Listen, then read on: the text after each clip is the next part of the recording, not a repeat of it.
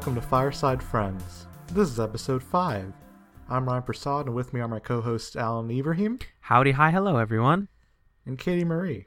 Hello. We're back at the usual camping spot. Did everybody have a good hike? Was it? Did everyone stay safe? Uh, for the most part, I have to really try hard not to look winded when I'm hiking because it's a Mhm. little uh exerted, but it's all good. I got a bunch of rocks in my shoes, but then I kicked them out and they rolled down the hill and it was pretty cool. So I'm here now and my shoes are rock free. So let's do Mhm. this. All right. Uh, we're going to do things a little differently this time. We're going to postpone the roundtable to next episode because uh, some major stuff happened uh, in the time between the two episodes, like last episode and this episode. It feels like forever since we did one of these, by the way. Yeah, it really does. Yeah, It's, pr- it's probably because it was really eventful, at least for me. Like I've done a lot of stuff since since we recorded last time, but like I don't know if you would have if you would have told me that like it was only two weeks, like it felt like a year. I don't know. I am in full agreement. I I somehow fit a lot of stuff into my schedule between you know last episode and this episode. And we're winding down towards the end of the like spring. So, you know, a lot of stuff is going to be changing in the next couple weeks in our lives. You Alright. mean winter? We're That's the one. Winter. That's the one. That's the one. anyway, uh, we're gonna talk about Nintendo for our segment one. Um, so to put this conversation in uh, context, um, Allison Rapp was a former employee of Nintendo. She was part of the marketing division for them, um, and she got fired last Thursday.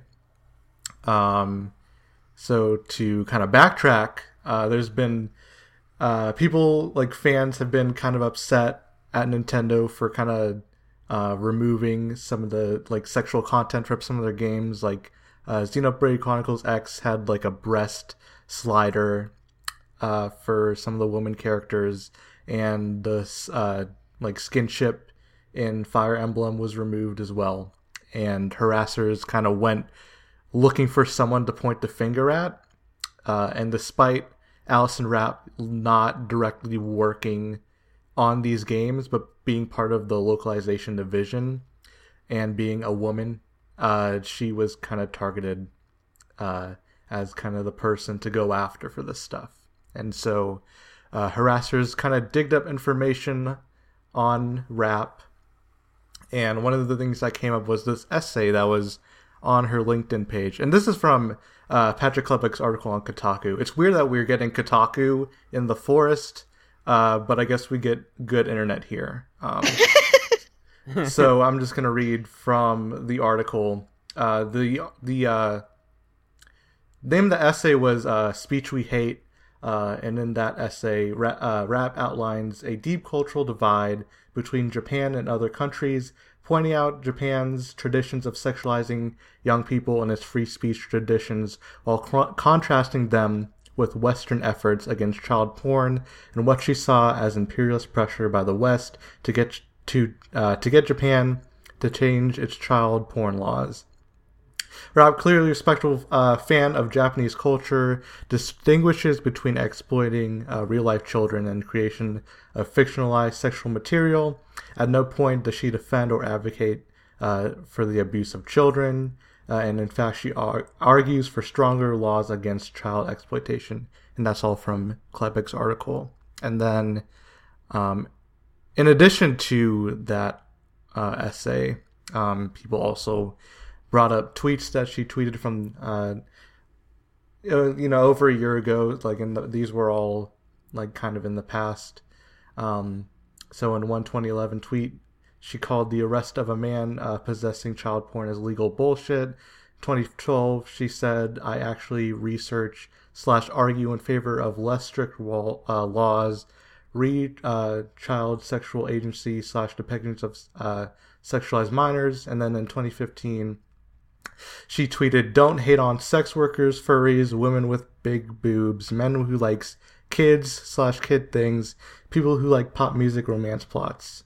Um, and so, because of all of this stuff, she was labeled as pro pedophile, and a lot of uh, harassment groups uh, made an effort to like contact Nintendo and uh, tell them to basically uh, try to get this woman fired um, through like not even through like hey i'm a member of x group you should fire this person but more like you know when you call you should act like a concerned parent um, and like those like weird tactics and stuff. Um, so yeah she was fired on march 30th as Rapp announced on her twitter page. Uh, nintendo responded uh, there was some backlash i should say to her firing and Re- Nintendo uh, responded to that backlash, claiming that she was fired not because of the harassment, but because she had a second job. Uh, to which Rapp responded to on her Twitter account that uh, moonlighting is part of Nintendo's uh, internal policy, and that implying that you know Nintendo's reasons for why she got fired were not honest. so this is bullshit, right? Hot and sticky It's bullshit. certainly something. uh, so I guess one of the things I want to bring up as like one of the arguments was like, okay, so I- I bring up a lot of the things that she says because I think we can agree that some of it is really objectionable. Yes. Um, For sure.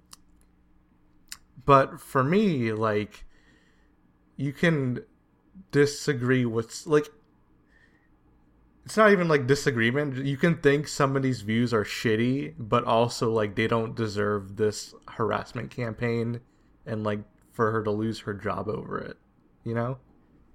Yeah, I, I definitely agree with that. Um, I obviously I never think harassment is is a good solution to any problem. If you think somebody's doing something wrong, I mean, you can take the necessary steps to try to rectify that behavior. But I don't think harassment is in any way a necessary step or something positive or remotely a good idea. Um, I mean, there's professional things you can do, legal things you can do if it's that serious. Harassment should never be one of those things. Mm-hmm. You know, there's the Nintendo not necessarily doing anything for their employee. Um, Yeah. I don't know if that should be a company expectation to sort of, you know, they could set the record straight officially. This employee had Right. had nothing to do with these projects or these Mhm. decisions, but they kind of just sat in silence and let her suffer these attacks. Right. Alan? Uh, it's just it's such a complicated issue, and it's really frustrating that Nintendo took this route instead of just like doing it with tact. Because this is also coming in the same week that that whole Blizzard controversy happened, where uh, basically they had a character pose in their new first-person shooter game Overwatch that was uh, overly sexualized for the character that was doing it, and somebody on the Blizzard forums was arguing that you know this is out of character for this person and it should maybe be considered to be removed. And they did. And Blizzard came out there and said, yeah, we removed it because we respond to criticism. So, like, yes, companies should be able to, should put themselves out there like, hey, we made this decision intentionally and we're taking in feedback and we're, we're doing that. But, like, know the difference between fixing your content because it's problematic and, like, firing someone because a lot of people yelled at you. Like, that just feels like a very cowardly move of Nintendo to fire a person just because they like because a, a serious uh, collection of events happened all at once and like oh we got this is the best thing to do let's just get rid of her it's just really like nintendo is a company that's uh, you know they're family focused and they've been around for a long time and it's really disappointing that they're doing this like amateur move of like people complained so we got rid of them that fixed everything right and it's like no you you didn't even listen you don't even know why you fired her and you had to come up with something else about whole, this whole moonlighting thing and you know I don't. Mhm. I, I also don't necessarily agree with everything that Rapp said in that paper, and I don't agree with a lot of her politics, um, based on her like online on her tweets and stuff. But I respect her ability to be able to say things and to be herself in a company like Nintendo without having to get fired for expressing an opinion, because that tells people that you shouldn't have an opinion. It's really telling that the only thing that Nintendo, the only uh, thing that Nintendo said that acknowledged this harassment was, was to say no this didn't happen because of the harassment. Like that's it. Exactly. It's just like, oh, you guys could have done this so much better. Yeah, and I feel bad for the people at Nintendo that are getting endless flack for this, but like, do better. Learn from this. Don't ever do like, you could. And that's the thing, right? Is that what we're trying to like sort of get into is that Nintendo is a company with a history of of like problematic stuff with the way that Japanese things translate to America, but like these hiring practices are not. This is not a Japanese thing. This is just a Nintendo of America had a lot, got a lot of complaints and and said, "Fuck it, this is the best solution." And then you know, a day later, they put out a game about listening to people. well, what do Yeah, you know? we'll- yeah, we'll come back to that. Yeah. Um.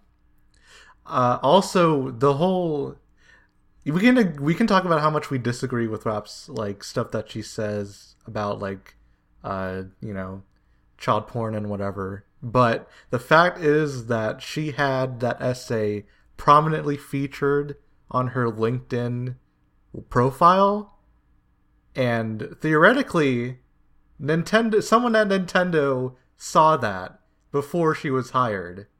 Because So I'm, she did write it in yeah. college, which was prior Yeah. to her employment yeah. by a few years. So I don't buy the argument that she was fired because of that stuff. Um, also, sorry, go ahead. no, uh, it's okay. Was her specific job was she a PR employee? Um, on Yeah, the she- localization thing. I believe so. She was, yeah, part of the marketing team. Okay. Because I guess like part of the issue is, um, at least from my perspective, I'm gonna play you know devil's advocate here. Mhm. Um, it's so backwards from my huge feminist character, but here we go. um, you know, her having that publicly displayed on her LinkedIn profile and being accessible, um, Nintendo being a family friendly company, um, would that be something that perhaps, you know, the company was like, oh, well, this is a public relations uh, employee who's doing something that might not be the most family friendly, saying the most Right. family friendly things. It could be, some could probably consider that dangerous to children in some way. You know, it's a huge E for everybody game centered um, organization. And it could be like, you know, maybe this sort of content coming from a company that's supposed to be for children might not be what we want to see from our employees. And for it to be something so accessible, that Mhm. could have, again, caused a problem. But like you said, Ryan, it has been an essay she's had out for years and had it out prior to her employment. Um, so that should have been taken into consideration, even if that is the reason for her firing, which they said it wasn't because it was her moonlighting job, supposedly. Right. Um, but then again, like, what was she moonlighting as? What was her other employment? Yeah, I Um, don't think she's said. Yeah, I think people have talked about what she was moonlighting as, but it's not important to talk about. What I did kept keep thinking about though when that came out was like that was an undergrad paper that she wrote in like her first 4 years of college and if I were to choose an article that I wrote or like a piece that I wrote in my undergrad, I would never I wouldn't put any of them there cuz I'm writing those for a grade. Like I'm writing those for Yeah. for one professor or something. I don't know the nature of her of her graduate thesis or whatever, but like Yeah. I don't want to be held accountable for the stuff I wrote when I was 19. Like, what are you saying? And At the same time, though, like she has it on her LinkedIn page. Right, Like, she if made if that she didn't want yeah. anyone to see it, she wouldn't have put it there. I just would have chose. I would have. I don't know. I wouldn't have done that. But that's like again not the reason that she was fired. The reason she was fired is just because assholes looked for a reason and were mad. Yeah, and also the thing is, like, if you go on her Twitter, like, she is someone with like very strong opinions. yeah. which kind of contrasts with like oh Nintendo being like this kind of conservative company um and we wouldn't even be talking about this paper if people didn't just like you know have a magnifying glass under this one employee like of course. that this isn't something that happens if you're not a woman working in video games Right. Like they specifically went looking for something to go after because she is a woman and targetable because even though she had nothing to do with what they were taking issues with, because when something happens that people don't like, feminism is the problem. Women are the problem. So hmm I just think, you know, it was something they found that didn't even apply, but could be used. It was weaponized against her.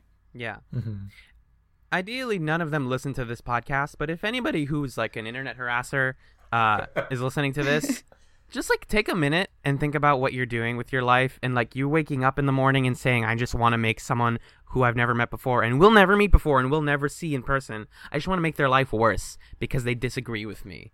Like, take a minute to look to, to like step back and realize what you're doing in the grand scheme of things and like go for a walk or just like pet a dog. Like, there are so many things you could have been doing with your time that weren't just like getting someone else fired because like this was what they wanted this is exactly what they wanted and what's different now what is different Yeah, about the landscape this of things yeah, uh, this n- nothing changes. What did you Nintendo's not going to change how they localize games because of this.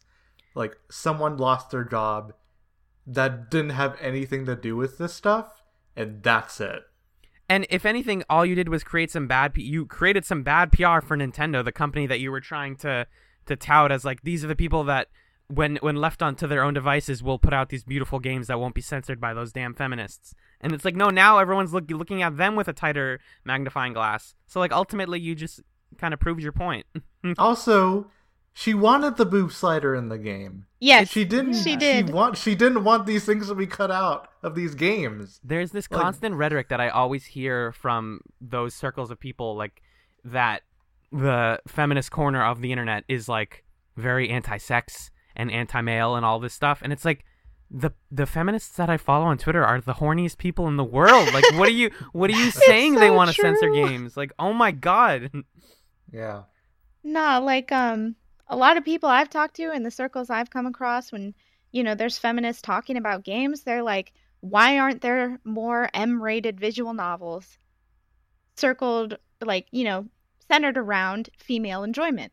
yeah, Uh, you know, why why are they all, you know, Nekopara and those kinds of visual novels with hentai um elements? Why are they all male centric? Why is there no female centric that kind of thing? And that again like feminists in regards to games are sex advocates i guess is the best way to describe it. It's just that it's like why is there not more for me that's the feminist issue And there's a, difference between objectification and like sex. You know. Yeah, You, you know. being pro uh, sex, sex positive. yeah. Yeah. The the last thing that I really wanted to say about this whole thing was just that like this is not surprising to me, which is the really sad thing. no. Of Yeah. course. because like totally. Nintendo's a fucking corporation, and like they will take these opportunities and put out these statements for the rest of time. This is gonna keep happening. Um, and it's good that we're talking about this because that's how you know you get the word out there that like, hey, this is a bad thing objectively. And if you keep Mhm. doing it and you just kind of keep letting this, because this is the norm right now, is that companies fire people because uh, harassers tell them to. That just happens all the time. Uh, and hopefully we get more people like the Baldur's Gate developers who are like, no, we have a trans character with five lines of dialogue in our game that we're not going to cut that out because fuck you. Yeah. I was actually gonna bring that up yeah, too. you can go Oh. ahead and get into that some more. Yeah, so this is like not not even like a week after this happened. Uh, there was that Baldur's Gate expansion, and like you said, Beamdog, which is the best name for a developer. I just want to say It really is. Beamdog, like you're killing it. um, they put in a trans character with like a few lines of dialogue talking about how they were trans, and everybody. Well, I shouldn't say everybody mean folks mean people went ape shit. um, Yeah. Because, because there's okay. This character isn't even fleshed out, right? Right. They they just mention or she just mentions that yeah, I was this gender once and now I'm this gender. And that's it. and then people got mad. And I've seen so many posts from trans people who like post examples of what people say and like one of them was just like this took me out of the immersion. Bar. And it's like did you, you do you know that trans people are people? Like what what is going on inside of your head where you think that someone's existence is political Exactly. and you and it just takes you out of it the experience this much. And i don't mean to say that people are upset that this is a token character and they've t- they've taken that feedback to heart. They they say that they're going to flesh it out more which like good on you um for not you know being kind of the being the opposite of this Rapp situation where uh they're not listening to the har- the harassment. They're doubling down on this decision And to say that that took you out of the immersion is like, dog, did you play any Baldur's Gate games? Because all of those games are about like, you know, are people what they say they are, and like, are we, you know, magic or are we human, and all of this stuff. That is what fantasy is.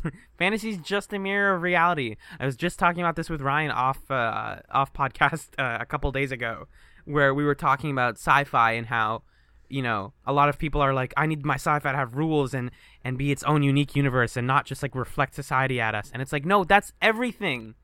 Nothing comes from from just Yeah. pure fiction. All fiction is reality filtered through something. You can't ugh. and yeah so so beamdog basically came back and was like no we're not changing that. Sorry. Yeah. not sorry but like you know. And that's good. Yeah, we need they more put out this yeah they put out a statement that basically boiled down to we we support our developers and we're not changing anything. And yeah they because some of the criticism was like yeah there's some bugs and also Yeah, yeah. which is a weird way to contextualize this. Like there's some bugs and also this trans character could be more fleshed out. And then they were just like yeah we're gonna fix the bugs and then we're gonna flesh out this character. Well, good on them. yeah. Good on them for not only taking the steps to make a quote unquote token character, but to make her more than just a token character. And you know, that as as awful as it is, it's really nice to see someone doing those things and being socially forward. It's it's sad that that is so relieving and such a good thing and and something worthy of so much praise, but yeah totally. I'm glad that it's there for what it's worth. Yeah and the fact that that character detail and the bug reporting is in like the same corner of Steam reviews is just like, I mean, it's it's like funny, but also it just reflects what games are now, which is that they're they're very Yeah. malleable and they're and like that game is still in early access, I think. So like that stuff is subject to change all the time, and they should be accepting uh, the criticism of stuff, but like, you know, pick your battles. yeah There's a post that I've seen several times, and it is actually one of my favorite posts where it talks about, um, I'm sorry, cis white men, but it's like what breaks cis white men's um, immersion. It's like black people, trans characters, feminism. And it's like what doesn't break immersion, uh, unrealistic armor, dragons, magic, talking animals. yeah, exactly. I just, for the record, Katie, never apologize to cis white men Okay. on this podcast. okay. We don't need to be apologized. um, but yeah, I wanted to bring that up because it just shows that like not a lot of well, I shouldn't say that, but like people, we a lot of people view GamerGate as this thing that's happened in 2014. Yeah, and yeah. it's kind of dumbed down, but no, this happened. This is this ha- this is continuing to happen. It's not going to stop. GamerGate is just a label for you know these harassers. Just because it do- just because it has a label now doesn't mean it didn't always exist and will continue to exist. Very true. Because when we talk about Gamergate, we kind of talk about it as in like past tense, like what happened um, Mm-hmm. with specific people. But that Yeah. doesn't mean that those situations are over. And that doesn't mean that that same mob is stopping because they're finding newer targets and new causes, quote unquote, to rally behind and Mm-hmm. push their own agenda kind of thing, I guess. So it's really unfortunate that we still have to deal with that in 2016, but it is But what I mean, 2016, like for me, that statement is really disingenuous considering how much fucked up shit is happening in 2016. Uh, yeah. s- we have the rise of Donald Trump and his fascist supporters and ideals, and you know, police brutality and violence against people of color. Like, this shit ain't, going away. Like, and it's still here. Just because it's 2016 doesn't mean that this is at all surprising. Yeah, it's just it's a it's sometimes it can it's easy for it to feel like because the three of us kind of exist in this like echo chamber of more positive thinking of people, you mm-hmm. know. But it isn't changing as fast as we like to think it is. And and there's also some backlash to the change. You were seeing like anti LGBT bills, you know, trying to get passed in tons of states. Yeah, exactly. Yeah. It's, e- it's just so easy to, to tell yourself and to convince yourself. It's the problem with the internet also is like you can convince yourself like, "Oh, I follow a ton of smart people on the internet and everyone seems to be really uh, self-aware and like smart about these things." And it's like, "No, but how many people that are buying Nintendo games even know about this?" Yeah. We right. we are referring to such a small audience of people who even know who Allison Rapp is as a human being, uh, let alone like the grand scheme of uh, equality for all being a thing that can actually exist in the future. Yeah. I think it's I think it's an it's it's coming, but it's just a very very very painfully slow uh, process. Mm-hmm. I've talked to like people in real life, and I've kind of been like, you know, do you think in our lifetime we'll see the kind of social change that we want to have, and for it to be like fully completed, where everybody's accepted and nothing is bad? I'm like, you know, is that even going to happen in my lifetime? Am I going to see that? I guess it's kind of scary for me. Mm-hmm. Yeah, well, like Alan said, it's really easy to be caught up in those, in your kind of echo chamber of people who, you know, who's, you know, are on point with how things should be. Um, but like the minute you step outside and, uh, you know, the minute I walk outside with lipstick and I get a billion sideways glances is the moment where I'm like, right, we're not, we're not there you know, and we're still we're seeing so much backlash to, you know, political correctness and uh, people just getting angry at the idea of acceptance, and it's uh, just yeah, I don't know if we're gonna see any progress in our lifetimes. We, I mean, that's not to say that we haven't made progress. Right. Yeah. Uh, but you know, a lot of people think that we won because gay marriage is legal when no, like uh, read up on your local politics, mm-hmm, like, mm-hmm. and read about trans people because guess what? The T stands for trans people, not just you know a giant marriage. B. It's not just a giant L and B. and the A doesn't stand for allies. Oh fuck! Are you sure? Are you sure, Alan? Are you sure it doesn't stand for sure allies? Let, let, me tell you folks about uh, asexuals. then just six different people's heads exploded like no yeah they're, they're here and they're real and they're my friends uh, what was i gonna say okay so we mentioned like there hasn't been a lot of progress and i think it's it's gonna it's kind of damning to say like is this going to be better when we in our lifetime because there's i don't think there's going to be a state where everything is perfect i think there's going to be a state exactly. where we're able to be like okay things are you know, good enough. I mean, they they touched on this on the Giant Beast cast. Like, it's really it's really hard to imagine a world that does, that isn't just like full of oppression. Like, we're never gonna get to that point, right? And like, but like also acknowledge that how much change there has been even in our lifetimes. Like, I remember mm-hmm. following uh, games journalism much more seriously in like the late two thousands, and we were they were just reviewing toys, and no one cared, no one talked about anything, and problematic yeah. stuff was completely ignored and like not even brought up in any way and now it's at least in the conversation mm-hmm. it at least exists and it's not necessarily getting fixed but people acknowledge it which is a big right. step forward in just a couple years totally. but like we have to acknowledge that that's not enough like we are we always got to be moving forward in some way right the second part of this conversation um, unless anyone else has anything else to say about the state of our world in 2016. I could complain about the world for. I could too.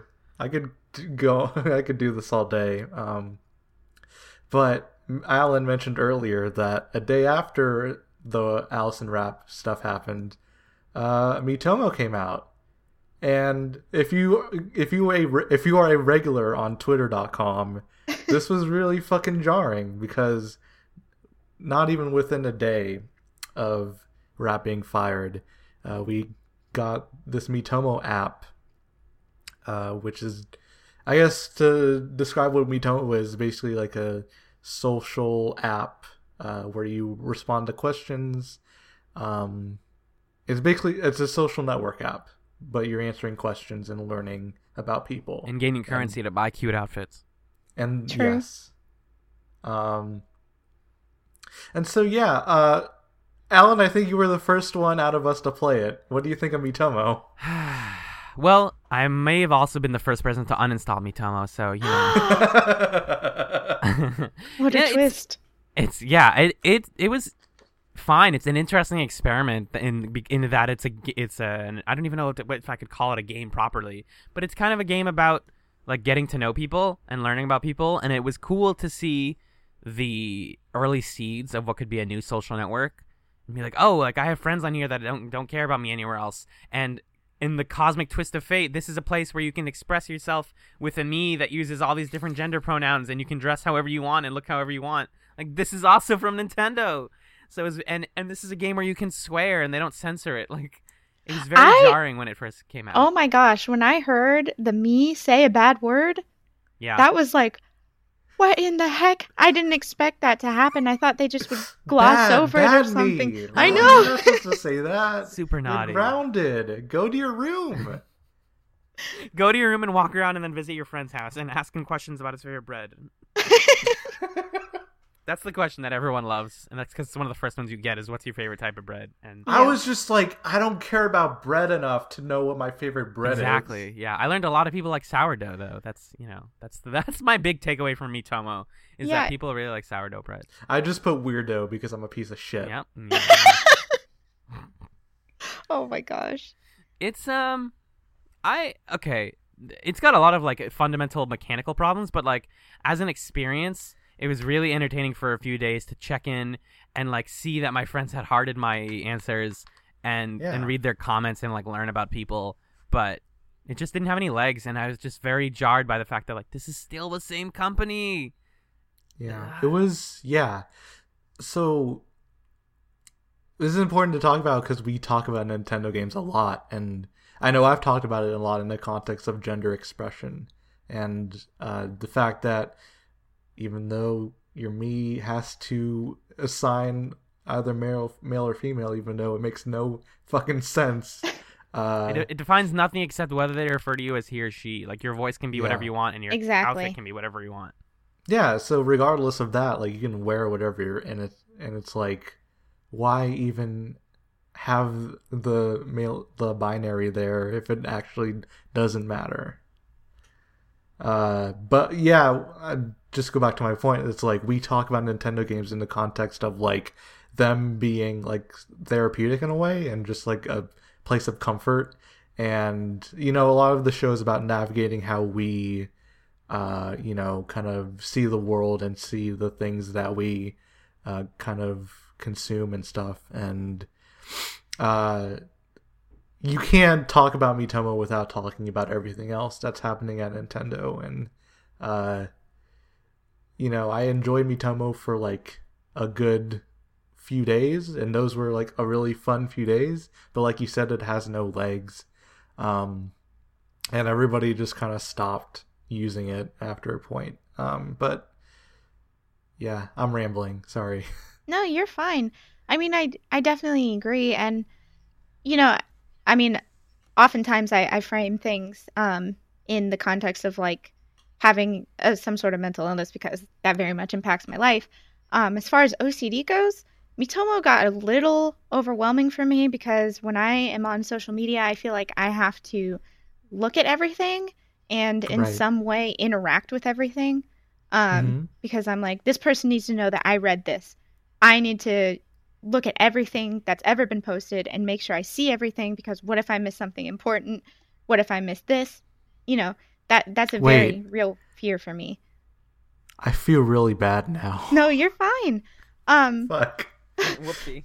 So whenever like there's... I'm really sorry for every time I got mad that you were liking shit. Same, no! same, same, same, same, it's fine. It's fine. So um now it's kind of like Miitomo had so many answers, and I only had, you know, five friends on Miitomo, Mhm.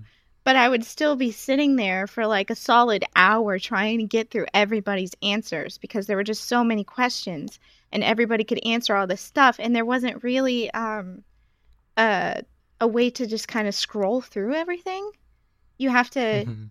sit and hear or tap through everybody's answer one by one and then load their comments and then you know press the heart button and then they go thanks in their voice. And you have to wait for that to load. And it was i guess i only played it for like a day or two because that got so overwhelming. And once you know i Mhm. had more friends coming in and all more answers there wasn't any way for me to handle hearing everything. So that's why I quit Miitomo so early. I haven't uninstalled it, but I haven't played it um maybe after the second day. So I pop in every now and again and see if anybody has like commented or liked any of my answers, and it just nothing. but that interface is bad. Yeah. like it's so confusing.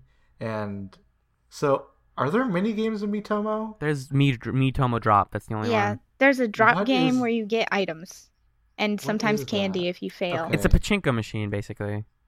I haven't touched that. I don't know how to access it. It's so awkward. I didn't know how to access. I found it by accident at Same first. You- here. You have you to go go, to the- in the shop Yeah. to get to the game that you don't pay for really.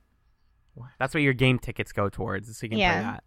Uh, and you can play different themed drops. So you're like, I want the cat clothing drop, and then that's how you get the cat that can sit on your back, but it's fucking Oh. impossible to get. Yeah, there's this really cute flower dress that I tried to get, but that I I don't know. I don't know how you get it. yeah. I, I've tried every angle, every single way, and there's no possible solution for the, the Mii to drop onto the dress. So There's no. There's no like that game is not the social media evolution that I kind of hoped it would be from what from the early goings of it. Uh, but I will say the best thing that's come out of Miitomo is the Mi Photo uh, functionality, which, Yes, which basically is just you take a picture of on your in your phone's like camera roll, and you can place your Mii in that photo and resize them and pose them in different cute poses in like real life, and it's led to a lot of hysterical like uh, real life intruding on this like cute little Mii's life in their weird clothing. Hang, People hang- using it to criticize Nintendo, even. Oh yeah, and you can put little text things on there like, uh, you know, what's real. I think one of our fr- our mutual friends was like had the question, "What uh, is really popular lately?" And then it just was like them saw their character side eyeing the, the camera, going, "Definitely not Miitomo Nintendo. Oh my gosh. not y'all." it's uh, it's a good time in those little ways, but like I'd rather consume that stuff than make it because I made a couple me photos and I was like, all right, I get it. Someone else will be more clever with this than I will. That's Just, my, you that's know. what I thought too. I was I much enjoy much more enjoy everybody else's photos than making mine, and I Yeah. felt like it, I had to put in too much effort to make a photo that was like funny and swaggy, you know. So I was like, I'll just look at other people's and kind of feel bad about my own, and just let the app generate whatever it wants to generate. But um, Yeah. one of my like, Also, the way you share photos is dumb too. yeah, because Like, it's kind of you have to the- click through your person, and then eventually they're like, "Let's share a photo," and then you have to edit the photo, and it's like, why did you make it like this? There should just be a straight share this photo after you make it. There should just be a list of questions that you answer, and it just circulates through. There should be a lot of things in Miitomo to make it a more like functional, good app. It's just it's also weird seeing like Twitter and Facebook buttons in in a Nintendo thing, but that's Oh man! beside the point. But Yeah. like, imagine Miitomo without Twitter integration. Oh, like, that would be a mess. No, people would work around it because then you can just take screenshots. Like, Of course. have- No, but like I'm saying, like in, if you wanted friends of Miitomo, it oh, would Oh, right, yeah. forever. Yeah. Yeah. Because when I first got it, the only people I only had like a couple people around me who were interested, and the way you add people locally, it's really cute, but it's really annoying. Like you have to, you get a shape that you pick from a list of five shapes, and you have to say everyone pick the same shape so we can Yeah. be friends. A- hmm. add me, I'm hexagon. like it's so awkward. That's the part where I'm like, yep, this is a Nintendo app. Gotcha. Of course, this is the same company that made friend codes. Oddly enough, my most of my interaction with Miitomo has been on other social media, like Yeah. on Facebook, Twitter or Tumblr, my friends will post their Miitomo photos and stuff like that. And that's where I see them. I don't see them on the Miitomo app per se, but I see them on other social media. Um, like one of my long distance friends um, put me and another long distance friends in a photo together, and they were like, "We're all finally hanging out." But Oh, I that's mean, cute. oh yeah, I know. but you know, I mean, that was something I, saw met, on Facebook, not on Miitomo. I met Slater Kenny through Miitomo. Well, It's there you go. Easy. Oh yeah, I remember the picture you're talking about. But I guess another thing that I really like about Miitomo is that it's really easy to to just shitpost Miitomo. oh yeah. True. Uh, It like kind of asks for it. Yeah, Questions It are really does. friendly and benign, and you're like, no, I'm gonna destroy this. I mean, when it asks you your favorite food, there is nothing stopping you from saying ants. so Exactly. there is there is a system in Miitomo where like people come and like visit your house or whatever. Uh, and then one of my friends, Steven, uh, cause you set like your entrance like thing that your Mii would say right, and right. things that When you walk into someone else's when you house, when, leave, what does it say? And when they leave your house, what do you say to them? Yeah. yeah. S- Steven's character just says, "My wife left me," uh, and then when he left, I think he was just like, "I left my fridge running. I gotta go." I think I had mine at one point set to like. this was a fun little moment, but when I leave your house, it says, "Do you have a bathroom in here? I'll be right back." so I'm just eternally in everyone's bathroom. Oh my gosh. Oh man! Yeah. Thanks, Nintendo. so, the next part of this segment is just like the backlash to everybody playing Miitomo. yep. which is like like I said, there was a huge whiplash, right, on social media where it's like, okay, we criticize Nintendo and now uh, we're all playing Miitomo. Uh, but there were people I saw who like acted like they had a high higher like moral ground because they weren't playing Miitomo. And so one of the one of the tweets I saw was just like I'm not downloading Miitomo because I'm sticking by my principles. And I'm just like, Sorry, don't wear the shoes you wear. Sorry, don't wear the clothes you wear, or go to the school that you go to, because all of it's problematic. You can't escape it. Yeah. we're talking about a mobile game made for your phone. Your phone, which is the result of the exploitation of overworked and underpaid workers in foreign countries. Yeah.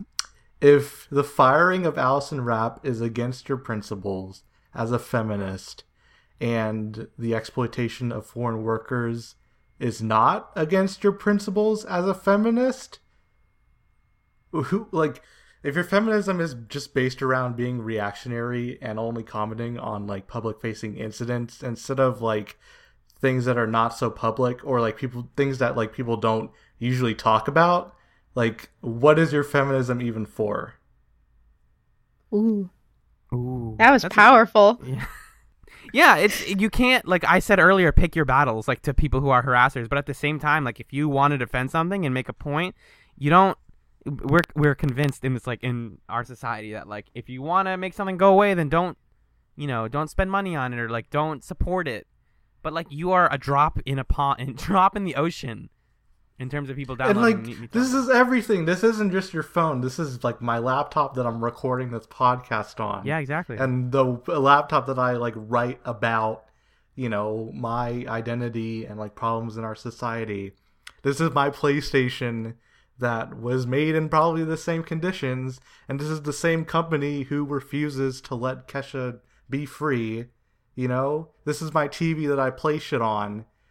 And like i can't I, this is the reason that the podcast exists because we talk about things made from corporations there's no ethical consumption under late capitalism because every every single product almost every single thing that we like purchase came from a company that has done unethical shit that is just reality It's true. And and very unfortunate. But the other thing is like if you're going to boycott something, you have to make sure you're boycotting the right thing because I h- highly doubt that the Miitomo team had anything to do with the firing. True. Yeah. Um, are are they the same? Are in are they even in the same sphere? Would they even know each other? Are Mhm. you hurt? Who are you hurting when you're boycotting somebody? Because, you know, people say shoplift from whatever, whatever. Don't buy stuff from whatever, whatever. Well, typically you're just going to be hurting those local employees because the owners of the store are going to be like, "Why is this happening? It's you guys' fault." There's really no. I, I doubt that the higher ups are going to even see the issue. I don't think that I don't mean to say this stuff and not like mean to imply that people aren't within their rights to boycott stuff and like don't have the right to personally like not buy products from Nintendo or whoever they decide to not buy stuff from. At the same time though, if the end result of this is just getting mad at other people on Twitter, like what is to what end is this, you know? Yeah. I guess that's why I say you have to know who you're hurting when you decide to take a stand against something. Um, Mm-hmm. because it it honestly might not be what you want to accomplish. So as sad as that is. And again, there is no ethical consumption under late capitalism, so I mean, just to wrap this around to like what we were talking about earlier, it being 2016 and like, you know, everything is structural. Even Allison Rapp said this. This is all structural. This is more than Nintendo. Hell, Allison Rapp even told people not to boycott Miitomo. She, the day it came out, was just like, hey, some really cool people worked on this and you should play it. And even like yesterday, I checked her Twitter and like she's playing Fire Emblem. like, Exactly. what are you guys doing? That like, you know, we have to. If if you are not a true feminist, if you're still playing Nintendo games, like that's bullshit. it, that that argument comes from just to kind of wrap this up like the 2010s evolution of like this whole faction thing that we've started doing online where we like put ourselves into groups and it's like you are either with us or against us you are either a Yeah. good feminist or a bad feminist or you are either pro this or anti this it's like no we're all we i mean we're all people we all like things and dislike things for different reasons and we can't all be you know we can't all boycott this and and, and suddenly make it go away that's not how this is going to work some of us want to enjoy this and you gotta let us do that. Like, sorry, it's not gonna fix Yeah. anything. Liking Miitomo or any like Nintendo game, and also criticizing Nintendo for doing this, uh, they're not mutually exclusive things. And I mean, to me, it also kind of feels like there needs to be more of a all around societal change before our products change. Exactly. This is what we were getting at earlier with like, you know, progress. Like seeing progress in our lifetimes. We need to not like go after the products, but like the structures that, you know, that make these things. that was a lot. It was. breathe in, breathe out. Delete that comment that you were about to make, people. is there anything else before we take a break? Make the world a better place. Don't make it worse. Just be nice to everyone. Be fucking nice. It's so much easier and more fun. All right. Let's take a break. Cool.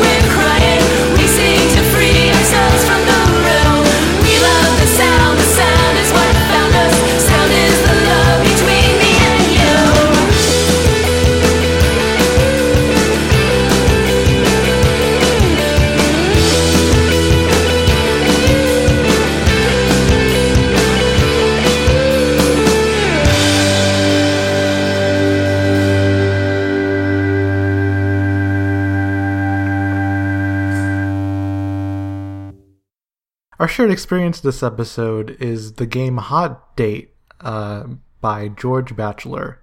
Um, it's a game in which you are a person. Are you a person? Probably, maybe. I'm not sure. You're a first you are camera. That's you all are they actually know. speed you are speed dating a bunch of pugs. uh, and that's kind of it. You choose dialogue options on what to say, and the pug responds. There's no voice acting; it's all text. Uh, it's really interesting. Let's just talk about this. Um, I like this game as a piece of art. I don't like playing this game Ooh, that's interesting. Why don't you like playing it? because for me, hot date is about how much dating sucks.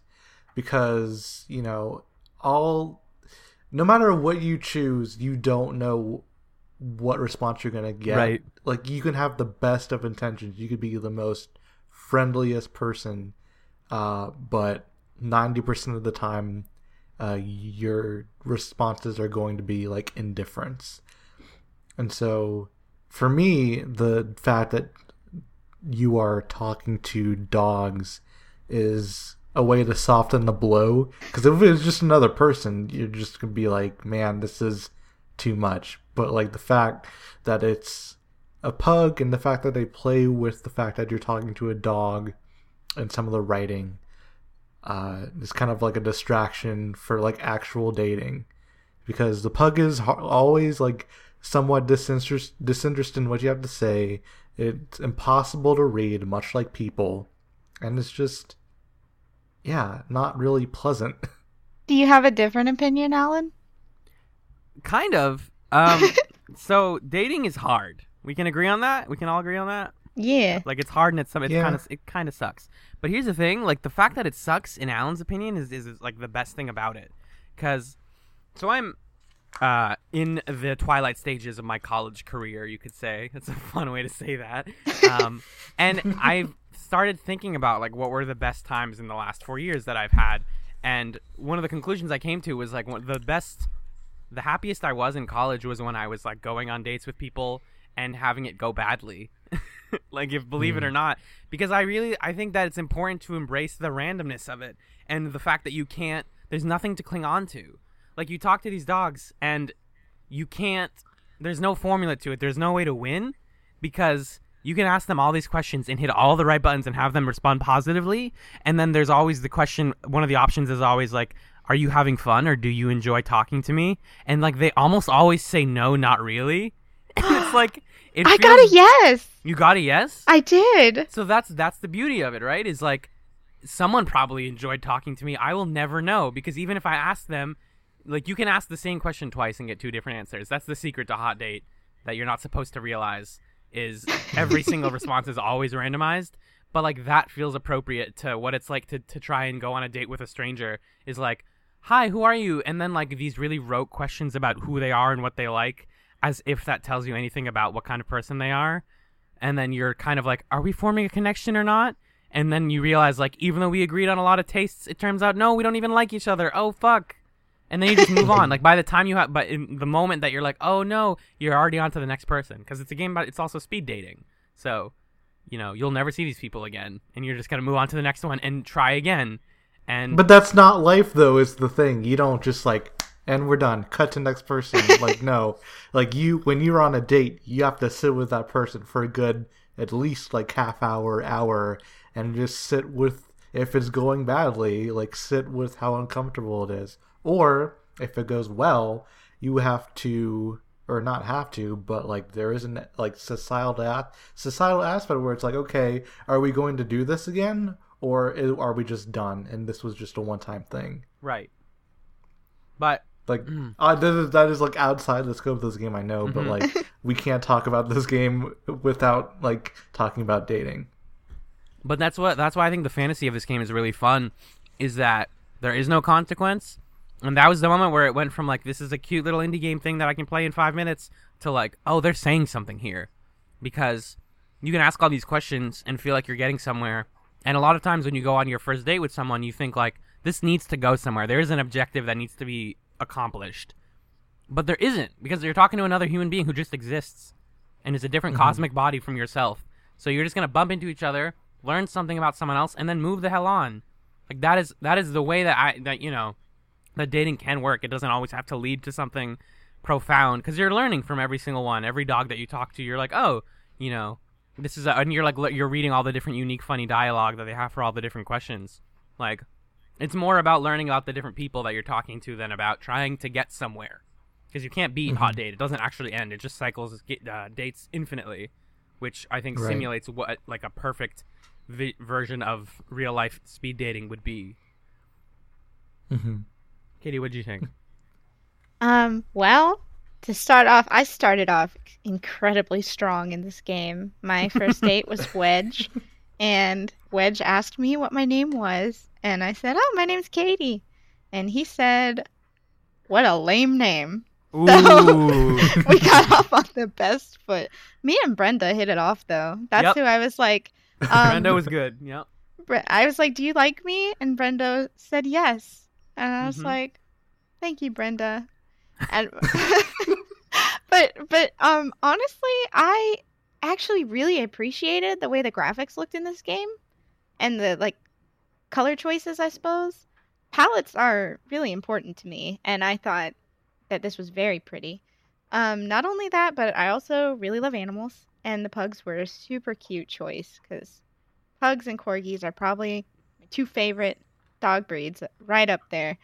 And um, yeah, I don't know. I was obviously I was like laughing at the dialogue choices, but as somebody who wants to get the best outcome Right. every yeah, game that I you. do, Yes, it, it was it's very frustrating because like you know I can say oh you look lovely um let's hang out again you you know what do you like doing and just be as nice as possible say the best things with the best intentions and they'll still be they'll still say uh no to you and it's I mean my personal favorite was when I asked Wedge what they like to do like how do you have fun Wedge was like, I'm really serious about shooting some hoops, and if you can't get with that, then this Yep. is going nowhere.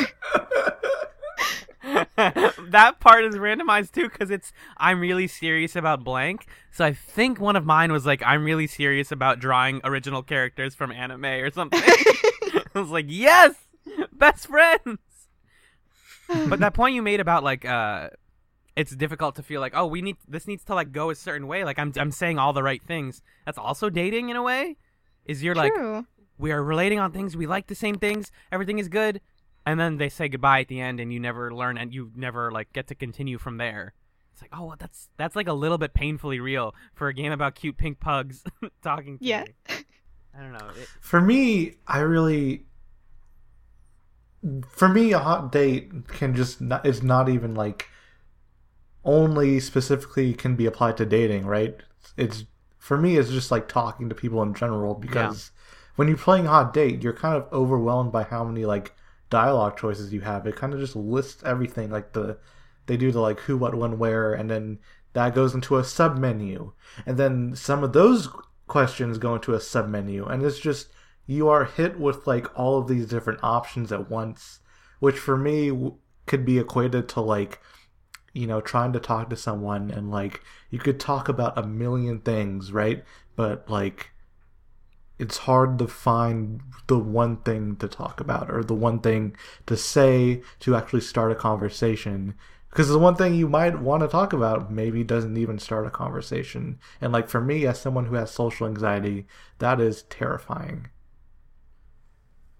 I mean- yeah go ahead Katie. I definitely relate because I don't know how you make friends. If you came up and asked me, how do you make friends with somebody? I would tell you I straight do not know because normally I'm around somebody for an entire year before I even try to talk to them on a friendly level. Um, you know, like we'll be like, "Oh, hey, how are you? We share the same class." That kind of thing.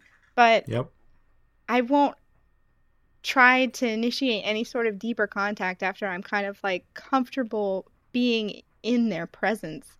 Um, and there are actually a few people in my life where I've just straight up asked them, "Can we be friends? We have similar interests." and I don't know how to do this, but I'd like to be your friend. So let's just be friends if that's cool with you. And they've been like, that's cool. And we've been friends ever since. So Yep. Maybe that's the actual best way to do it. Because for me, like, once you remove the high school situation of just like, yeah, we're in the same class. Once you go to like the college or once you like don't go to school at all, like fuck that. like Yeah. you're either in like really huge lecture halls or you like you don't go to class or like the rare occasion you have like a smaller class but like once that infrastructure is kind of just gone like it isn't possible um unless like by happenstance you find someone who's interested in the same stuff and maybe something happens maybe something doesn't or maybe like for me it takes so much uh it takes someone else telling me that hey we should be friends for me to be like oh okay. I guess we well, are. did- i guess we are. I guess people actually do care about me. But that's a deeper conversation we don't have to get into. The social anxiety for me that comes from like this whole dating experience is like the freedom. The, so hot date lets you indulge in a fantasy of like consequence free dating where you can just learn about people and then move on. And like that is the thing that's way easier to do in in uh, in college specifically than any other time in your life. And so I always worry that like when I graduate, am I still going to be able to do stuff like that as easily? Because the thing that we take for granted when you're in college is that you are surrounded by your peers all the time, and so you kind of get to like I'm just gonna know I'm people are just gonna exist around me and I can talk to them and ask them stuff. But then as soon as you get out, it's like now everything is intentional and I have to seek out these social interactions. Whereas hot date, you just open it up and it's all there. Like it's kind of uh, exciting in a way to just be like, I'm gonna try, I'm gonna try out some different dialogue options and see what all these cute dogs have to say. And it lets you indulge in that fantasy that you can't. Some people can't in real life. right But then there's the fear of messing up. Like, what if you ask, Do you like me? and they answer no? The one time, I only asked, Do you like me? one time. And Brenda said yes. So, I mean, I, I don't know how I would react if I was like, Do you like me? And they're like, Mm. Well, well, what's funny about that is like even there, like there's so no fail state to the point where doing something like that doesn't even end the date early. Like you can have these really funny, awkward moments where you ask like, "Do you like me?" and they say, "No, I actually am. I was waiting for this to be over," and then you can just be quiet for a couple seconds and like let the time pass, which is really funny because eventually they'll be like, "So, you got anything else to say?" Which also feels painfully real. Of just like, oh, I'm just looking at the clock because they don't they don't even give you a timer of like how long you have. So it just feels like when the date goes really bad, it feels like it's an eternity that you're just sitting there like, yeah this is bad. This is I don't know what to do. I'm I'm scared, and then it's over, and then you start fresh every single time, like rebirth in a way. do you did you all find that you started saying the exact same things every time Yes. because for me for me i started like selling myself like i would do like at the end of an article or a podcast where i'm like i like writing and i like podcasting Yeah. I think that that Um, reflects the way that we present ourselves in real life. It's like I have these good things. Uh, this is my key to. This is my like foot in the door. This is what I'm gonna use every time. This is my arsenal. Like, uh, not to compare dating to like anything involving weaponry, but like these are these are my my entrance point ways. These, these are my my points that are usually universally regarded as like, oh, that's really cool that you like that. So like sometimes Yeah. they'd ask me my name and I'd be like man's best friend, just to like try and trick the game. But like no, ev- the name doesn't matter either. They'll they're gonna like you or dislike you regardless of what you tell them, even if you feel Yeah. like you have it figured out. Just, again, just like real dating, you're like, oh, these are things that people generally like when I talk about, and then you get to one person who's like, ugh, you're boring. You're like, ah, you fu- you figured me out. I am. I like that. yeah. You figured me out. I am boring. That's my secret cat. I was boring all along. I was a cat all along. like the the camera like pulls back and it turns out you're just a cat. Like meow. That'd be cute because you're dating pugs. Exactly. Who I don't know. This game was weird for me because I haven't actually been single per se since eighth grade, and I graduated high school last year. For reference, I've like, like you know, if one relationship ends, then I'm kind of like already in a another one. That as weird as that sounds, that's kind of been my my whole thing. So, um, I let's see. The last time I really dated anybody new was my sophomore year in high school. So, hmm like, I guess around that time was the last time I actually dated somebody to, you know, figure out what they like and get to know them and that kind of thing. So this, I actually felt like, what am I doing? Whenever I was like playing this game, I was Yeah. like, how do date? How do?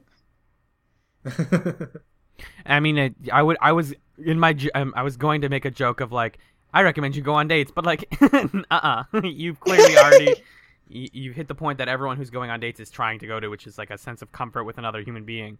Uh, but I don't know. There's something. There's just still something, and it may be just the romantic in me, but I think there's something beautiful about the the loop of like trying to connect with someone and then failing, and then trying again, and then ma- succeeding in a small way, and all of these like little stories that you craft for yourself in a game like Hot Date about those little experiences where we bump into other people and learn about them for a little while. I think there's something really Nah. meaningful to that. nah. no. nah, dating sucks. Oh, I mean, whatever. Different strokes. I mean, my thing, my whole my whole life is defined by experiences where I meet someone, I talk for a little bit, I get to know them for a little bit, and then it's like a week later, and I haven't like they fell off the face of the earth. That's ninety percent of the friends I've made at school. Like, I. Unless we're talking about like internet stuff where it's like, okay, yeah, I am interacting with people all the time on Twitter. I'm getting to know a lot of people there. But like, if we're talking about in terms of like you know knowing people, meeting people, connecting with people here, like college for me for as long as I've been here was just uh just a collection of loose you know connections, and it's just I don't care. Like you're I, you either like care about me and you want to be my friend or you don't. Well, I mean, there you go. I mean, I only have like one. I mean, besides my boyfriend, I only have like one real life friend that I consistently see and consistently talk to. Um, I don't know if that's our day and age, but the vast majority of my friendships are actually online. Um, so, I mean, even when I like went to college um, for a semester, when I would talk to people or when people would come up to me and be like, "Oh, hey, we're in the same year. What do you like to do?" You know, that kind of thing. I was like, this interaction is so fake. You are Yeah, so exactly. fake. You Yeah. don't want to talk Yes. to like I don't think you really want to know me. You just want to talk to people to talk to people. Especially in like the social events. Those were terrible. I went Ugh. kayaking once with my like college. Ugh. That was not fun. Everybody Okay, first of all, like you kind of had to find a partner to kayak with. And I was like, this is already terrible. I don't know who I'm gonna ask. Like, and uh, funnily enough, I actually ended up going by myself, hanging Nice. out in the back with all the professors and talking to them, because I was like, do you uh, do uh, do any of you people like? I feel like everybody who does that is just talking to talk and not really wanting to make meaningful relationships. And I'm kind of Mhm. the person who always wants to have like a long-term meaningful relationship with other people. Exactly. So that's why Yeah. like hot date is so weird for me because that's not what I've been doing my whole life. yeah. Quite the opposite. You're learning, you, I- it's it's I teaching agree. you to indulge in these shorter, like finite social interactions as opposed to making anything long term. And like that's, I don't know. I oftentimes will tell people like, yeah, they're really cheesy, but the icebreaker stuff that they make you do early in college is actually nice because misery seeks company and everybody hates them. So like being in that group of people who all are like, this is stupid, right? Is a good way to like get to connect with people because it's not about like, oh, we like the same thing. It's just like, oh, this all this sucks, right? Let's go do something else in like kind of like pushing that rebellious nature against the way that college tells you that you meet people. Um, I don't know. And I- I've also just become like less and less, uh, I guess, social over the last couple years. Like I've gotten better at talking to people, but I hang out uh, with fewer people now, and I think that's just because the people that matter to you the most are not the type of people that you would meet in a hot date situation. It's the people that you connected with on something profound and they decided to stick around, I guess. I didn't mean for Mhm. that to rhyme, but hot date is not about that. Hot date is about like the the like it's scary and it's terrifying and it's awkward and it's weird and it's also really funny and that's all what dating is. And sometimes it sucks and sometimes it I don't know, for some people it works. Sometimes it's you know, Mhm. sometimes it just you meet a dog and you you start the talk off by going, "Do you like spaghetti?" and then they say, "I'm leaving." that happened to me once. Were- and then but they didn't leave because you can't leave. So they just said, "I'm leaving," and then they had to sit there for another 2 minutes and I'm like, "Well, this is painfully real." like it's really it's it's interesting that with such so few uh, interactions and so few tools, Hot Date manages to like convey so much about a really profound experience, like life experience that is dating. It do. Yeah, I agree with that. Is there anything else? I guess whether or not you like hot date depends on whether or not you like dating. Exactly. I think that's, yeah, Exactly, that's yeah. really that gets down to it. Yeah, I hate dating. Every time I mention that I hate dating, people tell me, like, you know, you don't have to date, right? That's just the thing that you don't have to interact with. And at some point, it's like, yeah, you're right, but also, How do I meet people then? how Yeah. do I meet people then? Well, yeah. I mean, just like a personal thing. Like Eli and I, my current boyfriend, we would just kind of hang out around the same area and we never flirted with each other or anything. And then eventually he was like, Hey, I like you. And I was like, Hey, I like you too. And that, that's history. It's been three years now. Yeah, so sometimes, it's, sometimes it's painfully easy. Yeah, exactly. It, it can totally be that. It be like that sometimes, as one a very smart Yes. person told me once. Thank you. Ah, don't go on dates or do I don't know whatever. Do what makes you happy. do whatever you want. Everyone's you ev- we're all just celestial bodies bumping into each other in the in the grand cosmic golf game of life. well, there you go. It'd be like that sometimes. Fireside friends. And on that note, that's another episode of Fireside Friends. We did it. All right. Uh, some housekeeping. I want to thank uh, the people who shared the last episode, Destiny and Matt. And yesterday was Matt's birthday, so happy birthday, Matt! Happy birthday, Matt. Happy birthday! You were at my house and it was fun. You're my friend. Uh, you can send in questions and comments uh, to firesidefriendspodcast at gmail.com. You can follow us on iTunes and Stitcher, and you can rate and review us there. Tell your friends, tell your friends' friends, uh, tell your cat, do whatever. Just uh, if you like what you're hearing, you know, find some ways to support the show. Um, and you can follow us on Twitter at Podcast Fireside. Uh, Allen, where can people find you on the internet? I can be found at twitter.com slash Allen Ibrahim. That's A L L E N I B R A H I M. I don't tweet very often, but when I do, it's either shitposting about Pokemon or, I don't know, talking about Metric, my favorite band in the whole world. And that's, you can find all my other stuff there. I'm, I'm Allen Ibrahim on most things, uh, YouTube and, and Twitch and all that good stuff. Katie? You can find me on Twitter at Katie M. Rose. And I'm also on Tumblr. My URL is frore-fawn.tumblr.com, F R O R E dash fawn.tumblr.com. And yeah, I got that aesthetic on lock and also just verbal diarrhea. That's that's my posting, so and you can find me on Twitter at Taco Detective. I have a blog that is tacodetective.com. And uh, last week I uh, got an article posted on this new website uh, called uh, It's Mx Actually, and that is a publication. It's a new publication about uh, publishing works from exclusively uh, non-binary folks. Um, so um, if you are non-binary um, and you are interested in, you know, it doesn't have to be just writing. It doesn't have to be, you know, nonfiction. It could be fiction. It could be artwork. Just anything. Um, if or if you want to like find a platform uh, that features exclusively non-binary people, um, its Mx actually is a, an amazing site for that. Um, the URL it's uh, it's mix.lgbt, so it's itsmx.lgbt. uh, dot .lgbt is like an amazing URL. So good. I was so surprised that that is a thing. I love it. I'm so happy that it exists. Uh, my friend Vron, who runs that site, they said that it cost eight dollars. Worth it. My my website cost twelve, and I'm really upset. but um, yeah, definitely check that site out. It's really amazing, and it's probably one of my favorite things on the internet right now.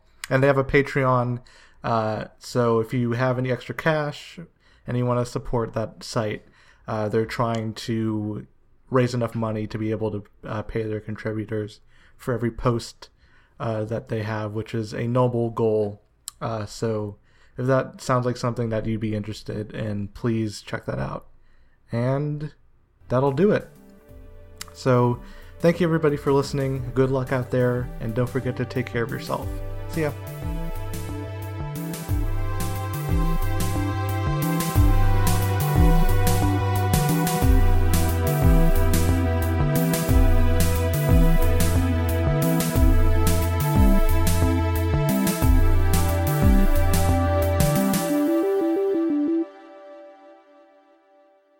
Maybe I shouldn't eat. I told the my dad, and he was like, "Farscape is over," and I was like, "Yeah, but doesn't mean you have to stop enjoying it." he was like, "I just don't know how there's new material." they want they want to make like a movie or something. I'll tell him that. Yeah. I, I was just so shocked because he really enjoys Farscape and still watches it. It's the best show. Anyway, he was like, "Tell your friend that Farscape is over." It- it's not. I was over. like, "Okay, sure, I'll tell him that." right. Wait, I'm your friend. I mean, I guess I don't hate you. That's that's Ryan's metric for whether or not someone's their friend. I don't hate you. You're on the If- list. if I if I talk to if I've talked to you more than twice and I don't dislike you, then when I tell other people, I'm like my friend so and so. Wonderful. I appreciate that, and I also consider you a friend. Oh yay! Look at this, good friendship. Ryan, keep Look at this. keep all of this. Look at this. This is this is. Ryan's like, I feel like I should step out. No, I just feel like it's like you just discovered fire. Yeah. Like, look at this! Look at this thing I just have. oh my god. Well, that's what happens when two indoor kids talk on the internet for a long time. we are like surprised by friendship. It's true. Allen, stop chewing on the mic. It's time to record. Alright. I'm done. I'm done. Do you have a drink? no. You should get a drink. You just ate. You don't have a I know I do. drink. Uh. This is why you sit next to a 32 pack of water bottles. I have that in the hallway, but not actually in the room. I have it in my closet. Some What else is in your closet? Skeletons? Clothes. Clothes for skeletons. Yeah, right. Clothes and my gender. Anyway,